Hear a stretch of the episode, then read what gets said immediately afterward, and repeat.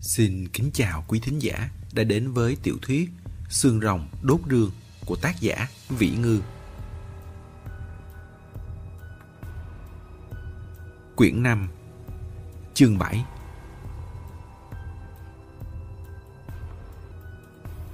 Được cô Năm khen ngợi, Tân Từ cảm thấy hắn còn có thể cố gắng chịu đựng việc nằm vùng này.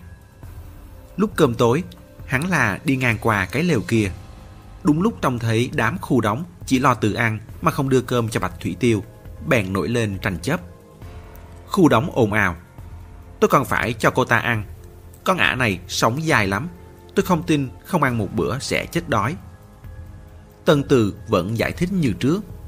Chuyện nào ra chuyện đấy, lúc người ta đánh giặc cũng có hành hạ tù binh đâu.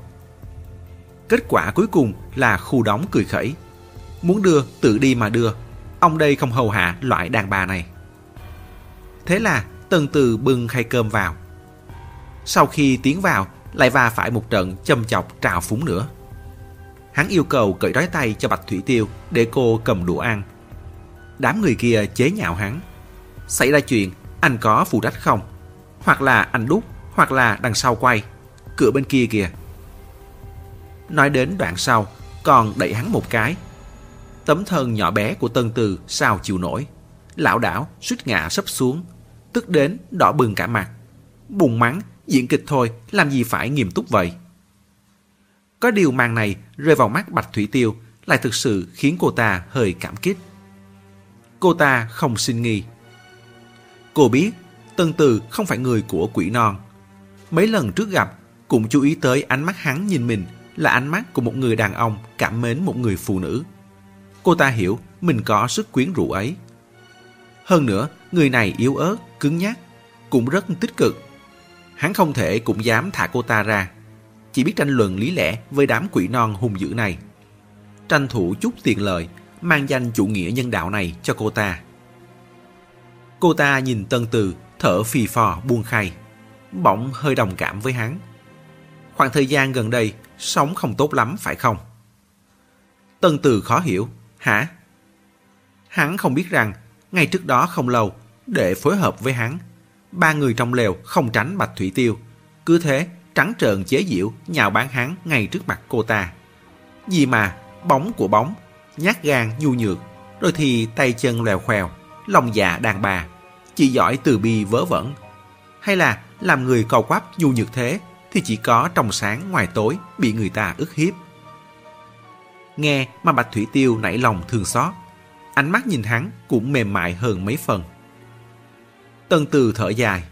Hai, ai cũng có nỗi khó xử riêng cả mà. Có ai là sống tốt hơn ai đâu. Hắn bẻ một góc bánh ra, đưa tới bên miệng Bạch Thủy Tiêu. Bạch Thủy Tiêu cắn lấy, chậm rãi nhai. Xuất cho Bạch Thủy Tiêu là phần ăn cao cấp. Món ăn cũng không tệ. Đây là đề nghị của Tân Từ đồ ăn ngon sẽ khiến lòng người thoải mái. Bạch Thủy Tiêu ăn khoan khoái rồi, tất nhiên sẽ bằng lòng nhiều thêm vài lời. Mà nhiều lời thì tất nhiên cũng tiết lộ nhiều hơn. Hắn cảm thấy mình thông minh hết sức. Sau khi thiên tư về, hắn phải đi gặp cô kể công mới được. Bạch Thủy Tiêu cũng đã mấy ngày liên tiếp không được ăn bữa nào nghiêm chỉnh. Đột nhiên, ăn những món chiên dầu, xốp giòn này, nụ vị giác thoải mái cũng khiến thần kinh bớt căng thẳng hơn. Cả người hơi hoảng hốt, lại cũng có phần ngơ ngẩn. Tân Từ câu được câu không trò chuyện với cô ta. Vẫn vừa kiên trì lập trường, vừa thể hiện thiện ý, liên miên lan man. Bạch Thủy Tiêu cảm thấy hắn buồn cười. Nhưng trong sự buồn cười lại mang ngớ ngẩn này cũng không khiến người ta phản cảm. Lát sau, Tân Từ chần chừ đặt câu hỏi. Cô Bạch, Tôi nghe nói cô là lạc hoa đồng nữ, là lấy thần động. Bạch Thủy Tiêu thuận miệng ư một tiếng. Tôi nói câu này, cô đừng tức giận, là tôi thiếu hiểu biết. Cơ mà cái này có phải là một ảo giác cô tưởng tượng ra không? Cô đã đi khám bác sĩ chưa? Cái này còn có thể không tức giận sao? Bạch Thủy Tiêu trợn mắt nguyết. Anh thối lắm. Tân Từ run run, nắm chặt cái thìa trong tay, yên lặng khuấy cháo. Bỏ đi, so đo với loại người tầm thường này làm gì? Bạch Thủy Tiêu lại nguôi giận. Anh không cảm giác được không nhìn thấy, không có nghĩa là người ta không tồn tại. Tân Từ ồ một tiếng, dáng vẻ ngoan ngoãn thụ giáo, lại khiêm tốn thỉnh giáo. Vậy tức là cô có thể cảm nhận được ông ta? Bạch Thủy Tiêu có phần tự đắc. Đương nhiên. Tân Từ vò đầu. Vậy trong ông ta thế nào? Có cao lớn oai phong, tràn ngập khí khái nam tử hán không? Có dịu dàng, săn sóc với cô không? Có giúp đỡ cô làm việc nhà? Tuy không để cô phải vất vả không? Hắn biết mình hỏi rất ngớ ngẩn. Đến cả hình thể còn chẳng có thì làm việc nhà cái quái gì được. Nhưng cũng phải chịu thôi. Người tốt bụng ngơ ngẩn ngây thơ là hình tượng mà cô Nam định cho hắn để nằm vùng. Sắc mặt Bạch Thủy Tiêu biến hóa mấy lần, khi thì mờ mịt, khi thì ngọt ngào, hạnh phúc. Giống như tất cả những người con gái, không nhìn được khoe bạn trai với người ngoài. Cô ta rút cuộc cũng mở miệng. Anh ấy đương nhiên là rất tốt rồi. Tôi ở bên anh ấy, trong lòng vô cùng yên bình. Có đau khổ, tủi nhục thế nào đi chăng nữa. Đến bên anh ấy rồi, cũng đều quên sạch. Tân Từ nghĩ bụng, đấy không phải là ma túy sao? Cô hút hai phát cũng sẽ cảm thấy yên bình, hạnh phúc, không sầu không lo, mọi phiền não đều bày biến hết. Trông thế nào thì tôi cũng không rõ lắm. Tân Từ cả kinh bật thốt. Trông thế nào cũng không biết. Vậy sao được? Trai gái yêu nhau mà đến trông thế nào cũng không biết. Bạch Thủy Tiêu khinh bỉ lườm hắn, vốn không muốn lý tới hắn. Nhưng vẻ mặt không thể tưởng tượng nổi, như thể trời sắp sập xuống tới nơi kia của hắn, lại khiến cô ta có cảm giác như cổ họng bị nghẹn, không phun ra được cũng không nuốt xuống được. Cô ta cười khẩy, anh thì biết cái gì? Loại trần tục như các người đương nhiên là chỉ quan tâm những cái bề ngoài. Nữ phải đẹp gái, nam phải đẹp trai. Không chỉ bề ngoài mà còn đòi có tiền, có nhà, có địa vị, có học thức. Thật chẳng biết cái các người thích là người hay là cái đóng hoa hòe, hoa sói êm tài đó nữa. Sau đó thì sao? Đợi đến lúc người này mất tướng mạo, trở nên nghèo khó, không có địa vị, không có học thức. Sự thích của anh cũng phai nhạt, phải không? Tân Từ không đáp. Dù sao, xác suất chuyện tình yêu nam nữ trên đời phần lớn đều là như thế. Nhưng thứ tình cảm chân chính, thuần túy nhất không phải là kiểu siêu hình thế này sao? Không để bụng, anh đẹp xấu, giàu nghèo, địa vị cao thấp. Không để bụng, anh là người sống hay đã chết. Không để bụng, anh có hình thể hay là thứ vô hình. Em nói anh nghe, em không để bụng. Tân Từ tức cười. Bạch Thủy Tiêu nỉ non thành tiếng, đã không còn là nói chuyện với hắn nữa, mà như chỉ nói cho mình mình nghe. Hoặc là tuyên bố chứng minh với cả thế giới.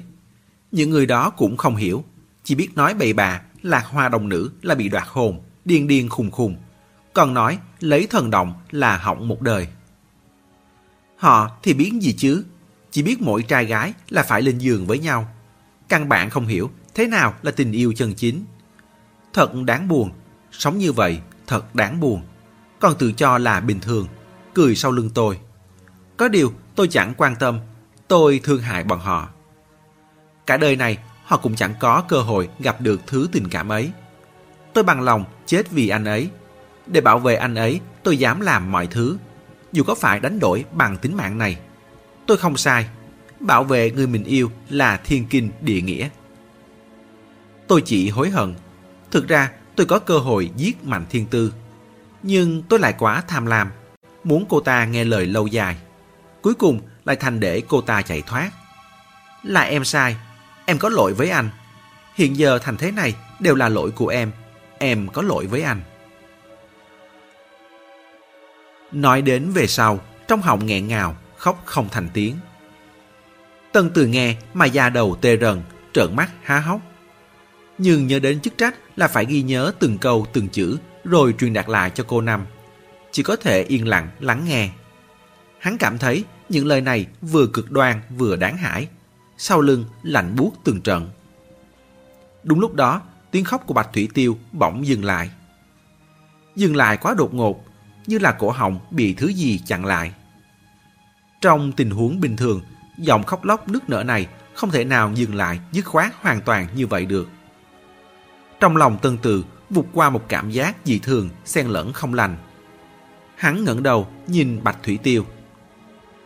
Bạch Thủy Tiêu như bất động, miệng há nữa. Trong họng bật ra những tiếng hù hù rất khẽ. Sắc mặt nhanh chóng tái xám. Hai tròng mắt dường như cũng vô cùng chậm rãi lõm vào chỗ sâu hơn. Trong lều cực kỳ yên lặng.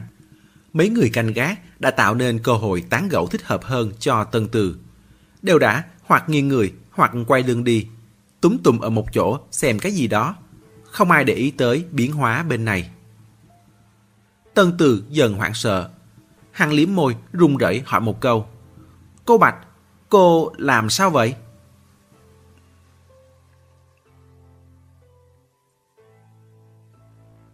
Cùng lúc đó, nhóm Mạnh Thiên Tư đã từ từ lên đến đỉnh vách.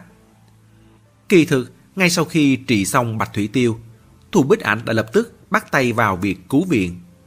Điều từ bên ngoài vào nhiều thường hơn, rồi đáp lại đều không phải việc gì khó. Khó là ở chỗ tránh thú núi. Thân hình Thù Bích Ảnh mập mạp, không thích hợp hạ thường, đành phải lấy máu vẽ bùa. Làm từng mục, từng mục một như vậy, khó tránh khỏi tổn hao thì giờ đầu mạnh thiên tư cũng không thể nhanh được. Hạ thường còn có thể rơi nhanh, chứ lên thường thì không thể vọt gấp được. Chỉ có thể bình tĩnh, từ từ lên từng bước một. Dù cho mọi viện có thuận lợi, đoàn cuối còn có người kéo lên cho. Xong cũng phải mất gần 3 tiếng. sung sướng nhất không ai bằng con khỉ trắng kia. Đi theo cả quá trình, bận rộn nhảy lên nhảy xuống, léo nhéo, riu rít như chuyện liên quan tới mình lắm vậy. Rõ ràng không ai cần thanh protein, nhưng vẫn ân cần lấy từ trong tay nải ra, đưa cho Mạnh Thiên Tư, rồi lại đưa cho Giang Luyện. Duy chỉ có thần côn là không đưa. Ước chừng vẫn còn ghi thù lão vụ ném đá. Đám người trên đỉnh vách trông mòn con mắt. Không lâu sau khi thả thường, người đo thường nhanh chóng phát hiện ra bên dưới tăng thêm trọng lượng. Hơn nữa, thân thường không bất động mà rung lên nhịp nhàng hiển nhiên là bên dưới có người đang trèo lên. Tính toán số lượng vừa may ba người. Tin tốt này lập tức truyền ra. Thời gian trôi qua càng lâu, người tụ tập lại xem càng nhiều. Trước đó, Thù Bích Ảnh còn giả bộ thờ ơ, không muốn biểu hiện mình thiếu kiên nhẫn như đám hồ núi này. Nói gì mà, trèo rồi là lên được thôi. Nhiều người xem bé Thiên cũng chẳng trèo nhanh hơn được. Vậy nhưng đến sau cùng, nghe tiếng người đầu kia ồn ào xôn xao. Trong lòng ngứa ngáy khó chịu, cũng sáp lại xem. Lúc cách đỉnh vách còn hơn 10 mét, tiếng reo hò ầm mỹ bên trên càng thêm sôi sục. Giang luyện kéo thần côn, ra hiệu bảo lão chậm lại một chút. Người hồ núi kiện chân để đợi cũng chẳng phải là bọn họ. Những chuyện thế này vẫn nên phân rõ chính yếu và thứ yếu thỏa đáng thì hơn. Quả nhiên, Mạnh Thiên Tư là người đầu tiên lên vách. Trong sát na, tiếng hoang hô bên trên lan ra khắp một vùng. Lúc gian luyện và thần côn hỗ trợ lẫn nhau đi lên, cảnh tượng khi trước một lần nữa lặp lại. Không ai để ý tới họ, gạt họ trơ trọi ở một bên. Mạnh Thiên Tư là trăng được sao vây. Họ đến sao cũng không phải, chỉ là chút mây vụn đính vào phía cuối. Cũng may thần côn, thần kinh thô không cảm thấy có vấn đề gì, còn kiển chân lên hóng hớt. gian luyện cũng quen rồi, dù sao cũng là sân nhà của quỷ non người ta. Chỉ là nhìn Mạnh Thiên Tư được bay vào giữa, cảm thấy hơi xa lạ. Thực ra ở chung lâu sẽ phát hiện ra cô không khó gần. Có điều một khi cô trở lại quần thể quỷ non đông đúc, cảm giác khoảng cách sẽ lập tức trở nên rất mạnh. Rõ ràng, ngước mắt lên là thấy được. song cũng hiểu cô cách mình rất xa. Có một người phụ nữ trung niên, vẻ mặt tươi cười, đang kéo Thiên Tư nhìn trái nhìn phải, bảo cô. Bé Thiên, sao U lại có cảm giác con cao lên thế này? Mạnh Thiên Tư đáp, sao có thể, chừng này tuổi rồi, cao lên thế nào được nữa chứ? Người phụ nữ kia lại hỏi, có phải con đen đi không? Mạnh Thiên Tư tức giận, sao có thể, tại trời tối nên nhìn mới đen. Đây hẳn là U5 mà cô nói. Giang Luyện cảm thấy cuộc đối đáp này nghe vừa ấm lòng vừa đáng yêu, bất giác mỉm cười. Có điều, cười cười một hồi dần thôi cười. không chỉ hắn mà đám đông huyền náo cũng từ từ yên lặng. Một tiếng khiến người ta sợn tóc gái đang vọng tới từ một góc hẻo lánh. Tiếng kêu này vang lên quá đột ngột, hoặc giả là do cảnh tượng trước mắt quá hưng phấn nên nhất thời không thích ứng kịp. Hồ núi trên vách hai mặt nhìn nhau, trong sát na đó đều hơi ngờ ngác. Mạnh Thiên Tư là người đầu tiên nghe ra giọng hét này, trong lòng giật mình bật thốt. Tân Từ sao vậy? Tân Từ đã sợ đến hồn vía, không biết đã lạc đi đâu rồi nữa. Sau khi hắn hỏi xong câu kia, Bạch Thủy Tiêu tất nhiên không trả lời hắn. Nhưng cô ta động đậy. Về sau nghĩ lại, đó chỉ là hiện tượng giả. Cô ta không động đậy, nhưng làn da toàn thân cô ta thì đều héo tóp, cò rút vào trong. Miệng đét lại, hốc mắt lõm sâu. Đến trong mắt cũng như bị thứ gì đó hút vào trong. Mọi biến hóa đều xảy ra ngay trước mắt. Hằng tất nhiên sẽ cảm thấy là cô ta đang động đậy. Cả người trên dưới đều đang động đậy. Thực sự không thể yêu cầu nghiêm khắc được gì với lá gan của Tân Từ. Trong đầu hắn nổ ầm một tiếng, ngã liệt trên mặt đất, hét lên như sắp mất mạng tới nơi. Trong lều còn có người khác. Nghe tiếng chỉ tưởng là hắn bị tấn công, vội vọt tới.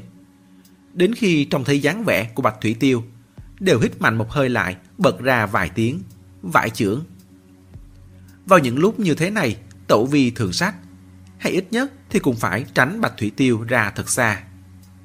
Mấy người túm tay túm chân kéo Tân Từ ra ngoài. Vậy nhưng Bạch Thủy Tiêu lại đột nhiên nhảy bật lên. Cũng không phải là nhảy bật, mà là lực co giật trong người quá mạnh, khiến cơ thể bị thương trói, vốn đang nằm rụ trên mặt đất của cô ta. Bỗng như một quả bóng, hơi xẹp nữa, bắn lên như một quả bóng đầy hơi. Cùng lúc đó, khuôn mặt xoay sang bên này. Hai hốc mắt chỉ còn lại cái hố đen ngòm, nhìn thẳng tắp vào cả đám. Nhìn chẳng khác một cái đầu lâu bọc da là bao. Lần này, không chỉ Tân Từ mà mấy hồ núi cũng sợ đến nhũng chân, ngã ngồi xuống đất. Dùng cả tay cả chân bò ra ngoài trong tiếng la hét khẳng đặc. Còn chưa ra đến cửa, lại đột nhiên cảm thấy trong người nồn nào dữ dội. Như là nghe thấy thứ tiếng khiến người ta khó lòng chịu nổi. Thần kinh bị nhiễu loạn khủng khiếp. Nhưng quanh người rõ ràng là không có bất kỳ tiếng động nào. Lúc này, đám người trên vách cũng đã chạy tới ngoài lều. Cũng đều cảm nhận được đau đớn và chấn động như não bị châm chít.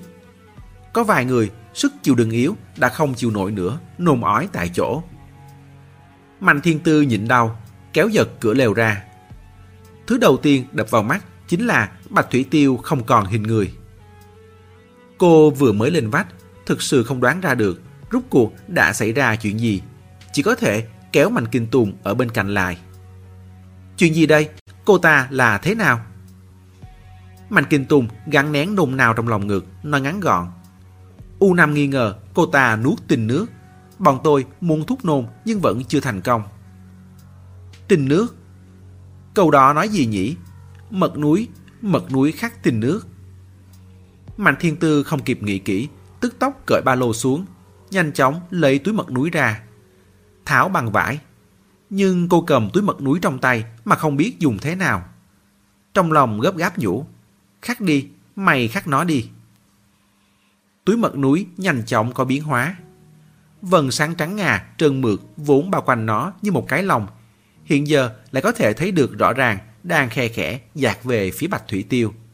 Vừa như đuôi sao chổi, vừa như bị gió thổi, lại vừa như bị một lực gì đó hút lấy. Bạch thủy tiêu bỗng dừng co giật. Cảm giác nôn nao cực độ, không sao miêu tả được, cũng biến mất. Xung quanh dần yên lặng lại. Chuyện quá mức kỳ dị, ai nấy đều nín thở, không phát ra chút âm thanh nào. Tân Từ ngồi dưới đất, cũng không biết là đang túm chân ai, miệng há to phì phò thở, không dám nhìn về phía Bạch Thủy Tiêu, xong lại không nhìn được, vẫn liếc thoáng qua. Chỗ cổ cô ta như có con côn trùng gì đó đang ngọ nguậy Tân Từ nuốt nước bọt, tưởng mình nhìn lầm. Nhưng rất nhanh sau đó, sự thật chứng minh đó không phải ảo giác. Bởi lục tục có người kêu lên. Nhìn cổ cô ta kìa, trên cổ cô ta có thứ gì đó đang nhúc nhích bên dưới da. Không sai, lúc này thật sự đúng là có gì đó đang ngọ nguậy. Giống như thứ gì đó đã nuốt xuống bụng rồi, lại bị cưỡng ép bứt ra. Yết hầu gồ lên một cục sừng to bằng trứng bồ câu, không ngừng di chuyển về phía cửa họng. Bạch Thủy Tiêu không mở mắt, xoan miệng lại càng há càng lớn. Cổ họng bật ra những tiếng vùng khiến người ta cực kỳ khó chịu. Có người thực sự không chịu nổi, rảo bước lao ra ngoài lều, oè oè nôn mửa liên tục. Bạch Thủy Tiêu cũng nôn ra. Cuối cùng như dùng hết sức lực cả người, phun ra một cục nâu đen vẫn còn dính máu. Sau đó thân mình nghiêng ngã, im hơi lặng tiếng ngã xuống đất. Xung quanh vô cùng im lặng. Không khí gần như ngưng động. Một lúc lâu sau, Thu Bích Ảnh mới cất tiếng. Qua xem thử nó nôn ra cái gì. Sau một loạt tiếng loạt soạt vang lên, một hồ núi đeo khẩu trang và bao tay, cầm một cành cây, cẩn thận dè dặt tới gần cục máu, dùng cành cây chọc chọc. Không phải máu, mà giống như một chất kết tủa màu nâu đen nát như, mềm nhũn lỏng lẻo. Thu Bích Ảnh ồ lên một tiếng, nhỏ giọng lẩm bẩm. Không phải nói là bài vị cực kỳ cứng rắn sao?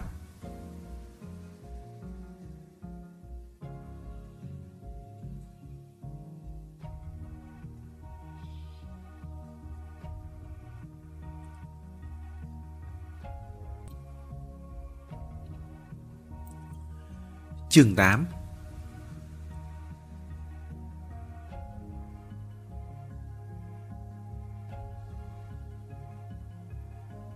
Tất cả mọi người đều đứng yên bất động, nhìn thi thể của Bạch Thủy Tiêu, rồi lại nhìn thứ cô ta ói ra. Thu dọn cũng không được, mà rời đi cũng không xong. Cuối cùng là Thu Bích Ảnh lên tiếng. Còn đứng đó làm gì? Cần ngủ thì đi ngủ, cần làm việc thì làm việc đi.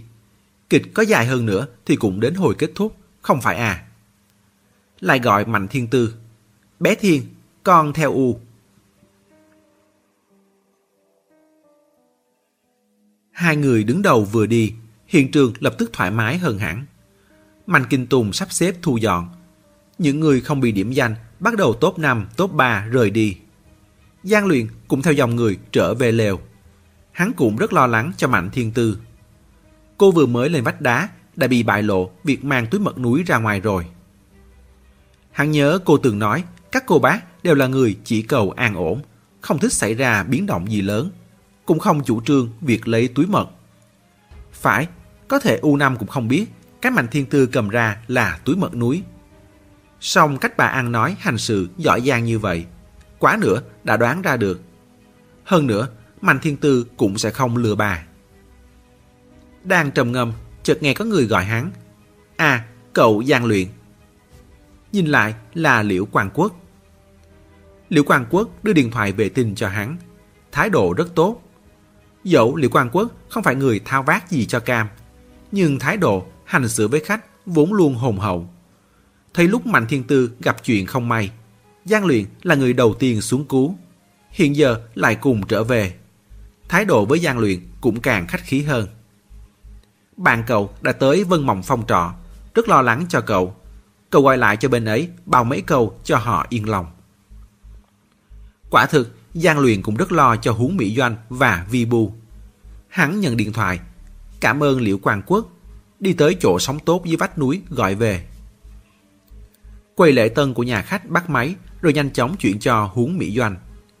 Nghe thấy giọng hắn, Huống Mỹ Doanh mừng rỡ khùng xiết. Truy hỏi hắn rút cuộc đã dùng biện pháp gì mà giảng hòa được với Mạnh Thiên Tư. Cô từng bị Mạnh Thiên Tư dọa ngất, đến nay trong lòng vẫn còn thấy sợ. Chuyện này cũng chẳng thể kể rõ được trong vài ba câu. Giang luyện qua loa đáp. Lúc nào rảnh rỗi lại nói. Huống Mỹ Doanh cũng không hỏi đến cùng. Cô có việc quan trọng hơn cần bàn với hắn. Y tá nói với em, mấy ngày nay tình trạng của cụ không tốt lắm. Chỉ sợ đã đến ngày ấy. Cụ của cô chính là cụ nuôi của Giang Luyện, Huống Đồng Thắng. Giang Luyện ừ một tiếng, trong lòng cũng không có chấn động gì lớn. Cũng không phải là không có tình cảm gì với huống đồng thắng, mà là bởi với chuyện tất nhiên sẽ tới này, họ đã chuẩn bị tinh thần từ lâu lắm rồi. Lâu đến mức gần như mệt mỏi. Có mấy lần tình trạng nguy hiểm, tên đã lắp lên cung, đến cả nghĩa địa cũng đã xem xét. Huống đồng thắng thật sự đã già lắm rồi. Già đến độ sống đối với ông cụ đã là một việc tốn thời gian. Chết mới là giải thoát. Ngay cả đám y tá cũng ngầm bàn tán rằng bây giờ ông cùng một ngày đã ngủ đến trên 20 tiếng. Thực sự có cưỡi hạt về Tây thì cũng chỉ là một ngày ngủ nhiều thêm vài tiếng nữa mà thôi. Hẳn trấn an huống Mỹ Doanh. Chờ tin tức đi, nếu tình huống không có chuyển biến tốt thì chúng ta mau chóng trở về. Cúp máy, một lần nữa quay lại lên vách núi. Trên vách cũng không yên lặng. Nghĩ thấy cũng phải, chính mắt chứng kiến chuyện kinh người như vậy, ai mà ngủ được chứ? Những hồ núi này đang túm năm tụm ba tụ lại với nhau bàn tán xì xào. Thần côn về mà cũng góp mặt trong đó. Thật đúng là đi đâu cũng thấy lão. Giang luyện không muốn đi về phía nhiều người, ngại âm mỹ. Hắn trực tiếp trở về. Lều của hắn nằm ở vị trí hẻo lánh. Lều chỗ Bạch Thủy Tiêu xảy ra chuyện cũng nằm ở nơi hẻo lánh. Lúc trở về đi ngang qua, cửa lều được cuốn lên. Hắn liếc mắt vào trong, có thể trông thấy thi thể phủ vải trắng kia. Ước chừng là sợ thi thể này xảy ra vấn đề gì. Người canh gác trong ngoài lều chỉ thấy tăng lên chứ không giảm đi. Trở lại lều, Giang Luyện vừa ngã người xuống đã ngủ mất. Rồi lại bất chợt tỉnh dậy. Cho rằng đã được một lúc lâu rồi. Xem đồng hồ lại mới chỉ qua không đến một tiếng. Trên vách vẫn huyền não tiếng người như cũ. Cũng may là một lát sau, trời đổ mưa phùn, tiếng ồn ào mới dần nhỏ đi. Thần Côn cũng đã trở về, tinh thần phấn chấn, thuật lại cho hắn tiến triển mới nhất. Tiểu liên luyện, nghe nói tất cả mọi người hôm nay trên vách núi, kể cả chúng ta đều phải ký một bản thỏa thuận giữ bí mật đó. Hiểu, có một vài chuyện quá mức kinh hãi, dù là trong nội bộ cũng phải gắn hết sức khống chế phạm vi truyền bá. Giang luyện hỏi lão, vậy mà các người vẫn đứng đó xôn xào bàn luận. Thần Côn trả lời, chuyện này khác, mọi người đều là người biết chuyện. Không nói ra ngoài thì vẫn có thể bàn tán bên trong mà, bằng không nghẹn chết mất. Tiểu liên luyện, tôi nghe ngóng hết một lượt, nắm được không ít tình huống mới rồi mới trở về thảo luận phân tích với cậu đấy. Giang luyện không tiếp lời. Tận mắt chứng kiến quá trình tử vong kỳ dị của Bạch Thủy Tiêu. Hơn nữa, tin tức xấu mà huống Mỹ Doanh báo cho khiến hắn chỉ cảm thấy ghét bỏ, ghê tởm, uể oải, đến nói cũng không muốn nói. Thần côn lại bừng bừng hứng thú. Có điều, hắn cũng hơi hiếu kỳ với cái gọi là tình huống mới này. Giang luyện kề gối lót ra sau người, bề rạc dựa vào, nói nghe xem. Có nhớ tôi từng nói với cậu, bài vị là một thai thể, giống như thân thể của con người. Có thể nạp chứa hồn phách, hay còn gọi là ý thức của con người không? Thần côn hạ giọng, thần thần bí bí. Chuyện vừa xảy ra lại càng thêm củng cố cho quan điểm của tôi. Cái bài vị đó là một thứ xác thịt không rõ chất liệu. Khi còn sống, cứng không gì bằng. Dao chém, súng bắn đều không sức mẻ. Sau khi bị túi mật nuôi giết chết thì trở thành một đống kết tủa, nát nhão, mềm rũ. Có cảm thấy trạng thái trước sau này giống cơ thể người không? Cơ thể người khi còn sống có sức sống, có đàn hồi. Chỉ đâu đi đó. Sau khi chết thì chỉ là một đống thịt mục nát, không chút sức sống, thối rữa bốc mùi. Đến động đậy cũng không động được. Giang luyện ờ một tiếng. Thần Côn rất bất mãn với phản ứng này của hắn, quyết định cho hắn liều mạnh hơn. Trong tấm bài vị kia có một người đàn ông. Nói cho đúng thì là hồn phách của một người đàn ông. Theo cách gọi trong phong tục nơi này thì là thần động. Theo cách gọi khoa học thì là sóng điện não. Bạch Thủy Tiêu chính là đã yêu một luồng sóng điện não như thế. Giang luyện lại ồ một tiếng. Đại khái là lúc quá mệt, quá không muốn nói chuyện thì độ tiếp thu với sự vật sẽ cao như thế. Thần côn kinh ngạc. Cậu tiếp thu được hết à? Giang luyện miễn cưỡng gật đầu. Nếu chuyện này mà có trong liêu trai thì không phải là yêu một con ma à. Người Trung Quốc ai mà chẳng tiếp thu được. Thần côn không phục. Sao giống được, ma trong liêu trai đều vừa đẹp vừa quyến rũ, có thể nhìn thấy được. Giang luyện nhắm mắt lại. nhìn thấy được hay không thì có gì khác nhau. Xét cho cùng, tình yêu là một cảm giác. Không phải thời Tống có một nhà thơ có biệt hiệu là Mai Thê Hạt Tử À. Chỉ cần người ta có thể cho chú cảm giác này, thì bất kể đó là nam hay nữ, sống hay chết, là hoa mai hay bức tường, là ảnh chụp hay sóng điện não, thì đều là chỗ gửi gắm tình cảm của chú hết. Thần côn sửng sốt hồi lâu. Tiểu liên luyện, tư tưởng của cậu tiến bộ thật đấy. Tiến bộ à? Nếu thế cũng gọi là tiến bộ, thì thần côn cũng rất tiến bộ đấy. Nghe hắn nói vậy mà không mắng hắn nói vớ vẩn, ngược lại còn khen hắn tiến bộ.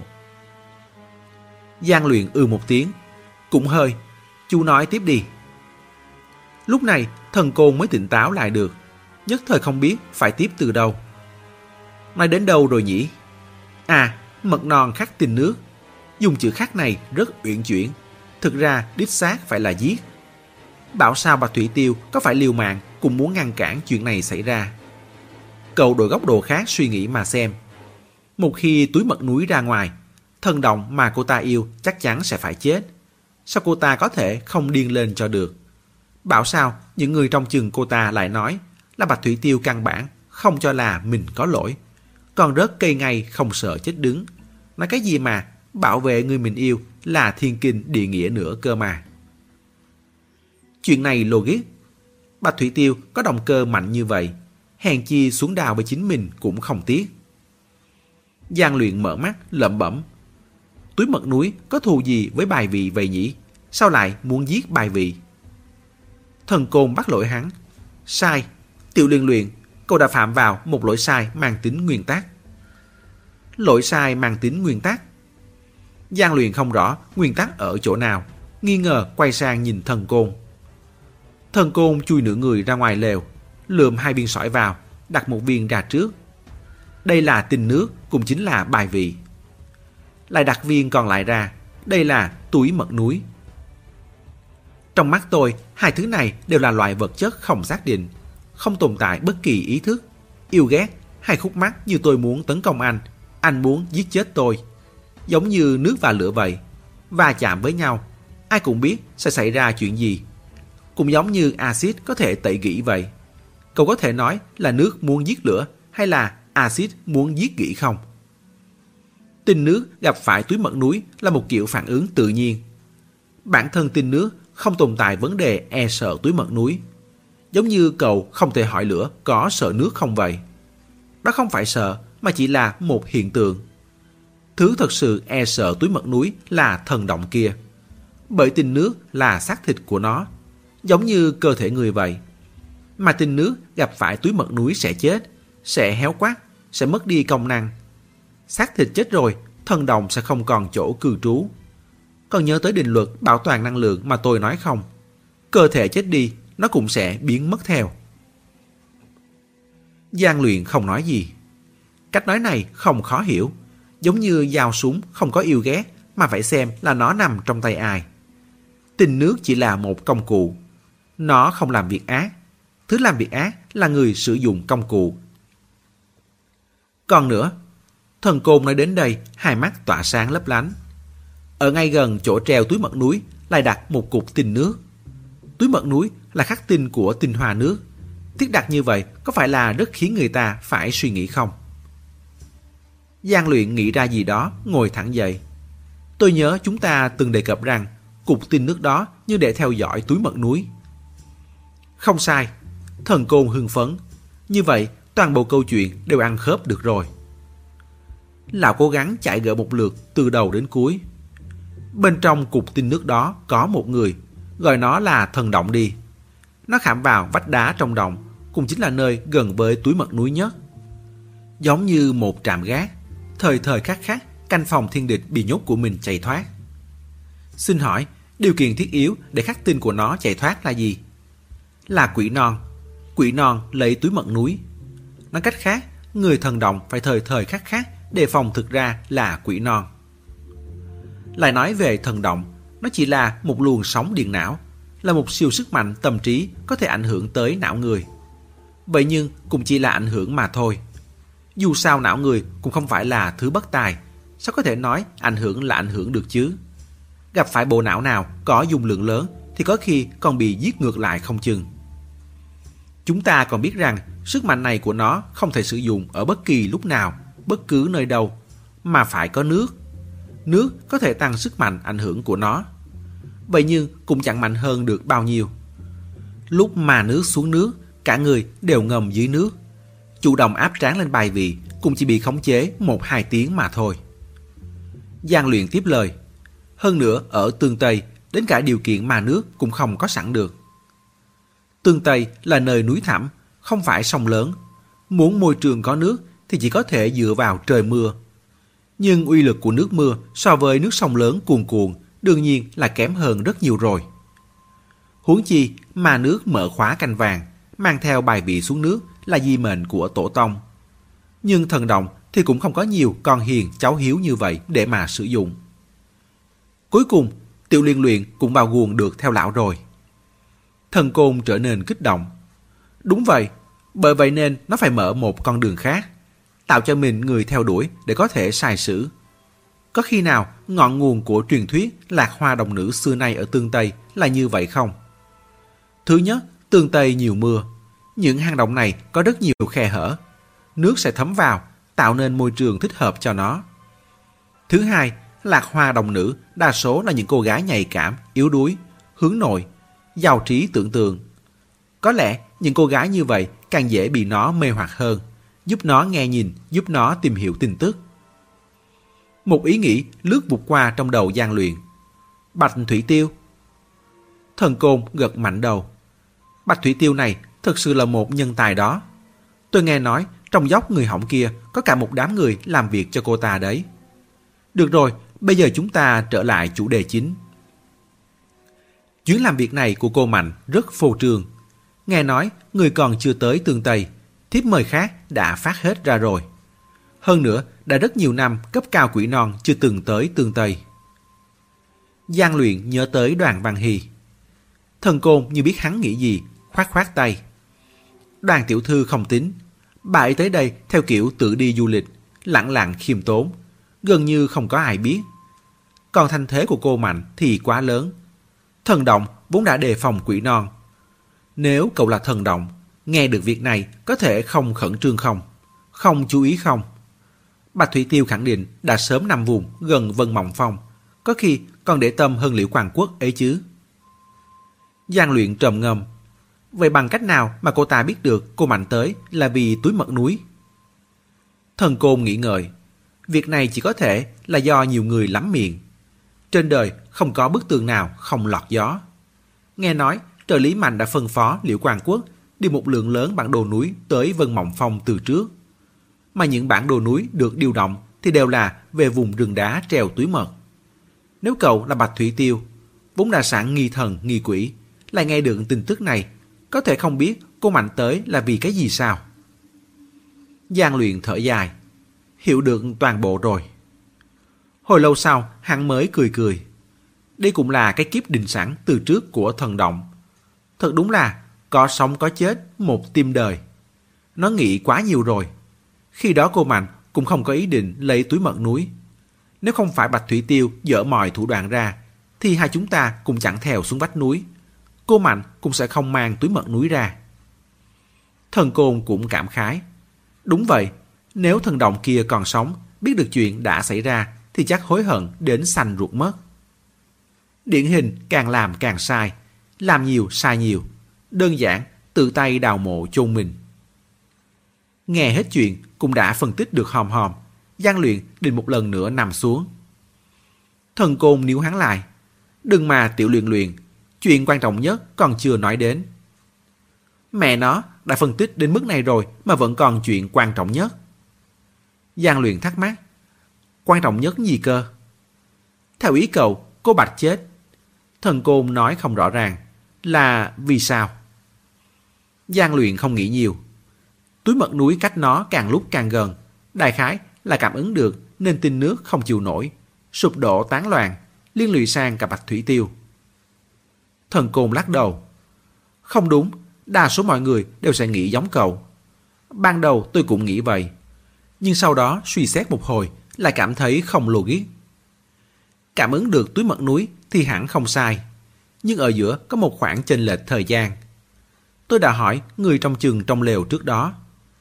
Trước khi cả túi mật núi phát huy tác dụng, Bạch Thủy Tiêu đã có dấu hiệu dị thường rồi. Chẳng lẽ là chưa thấy quan tài chưa đổ lệ?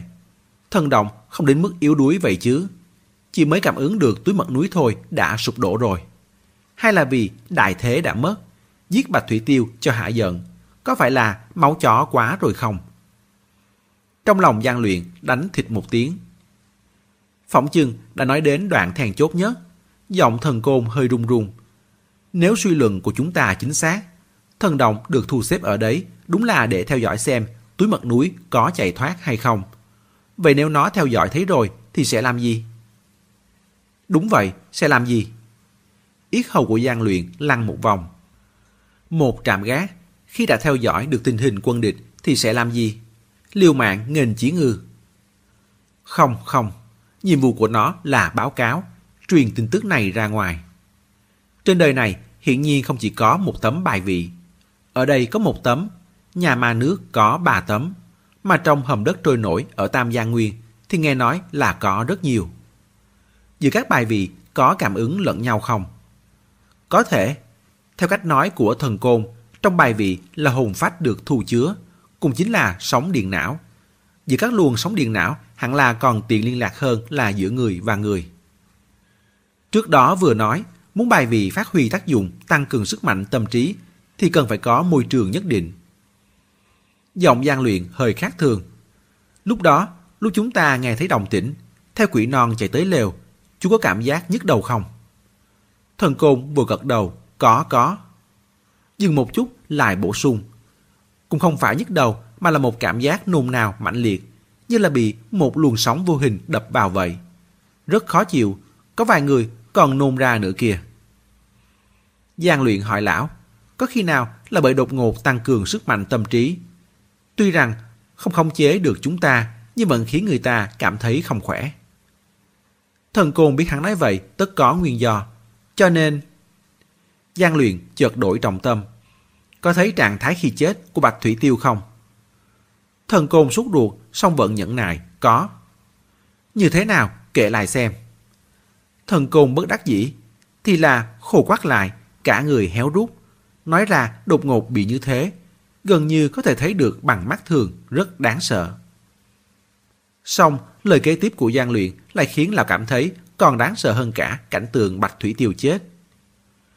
Hắn nói, lượng nước trong cơ thể một người trưởng thành có thể chiếm tới 70% thể trọng. Dịch máu chứa nước, tụy não chứa nước, thịt cờ chứa nước, đến xương cốt cũng chứa nước. Cục bài vị bị nuốt xuống đó tăng cường sức mạnh tâm trí là để truyền tin tức ra ngoài. Mà bạch thủy tiêu thì lại là hồ chứa nước loài nhỏ có thể lợi dụng cách nó gần nhất. Nó cảm ứng được túi mật núi, biết đã hết đường xoay chuyển. Điều duy nhất có thể làm chính là nắm chặt thời gian. Bằng mọi giá, thông báo cho người đứng sau, cũng chính là người đã sắp đặt nó ở đây. Túi mật núi xuất thế, thiên địch xuất hiện rồi.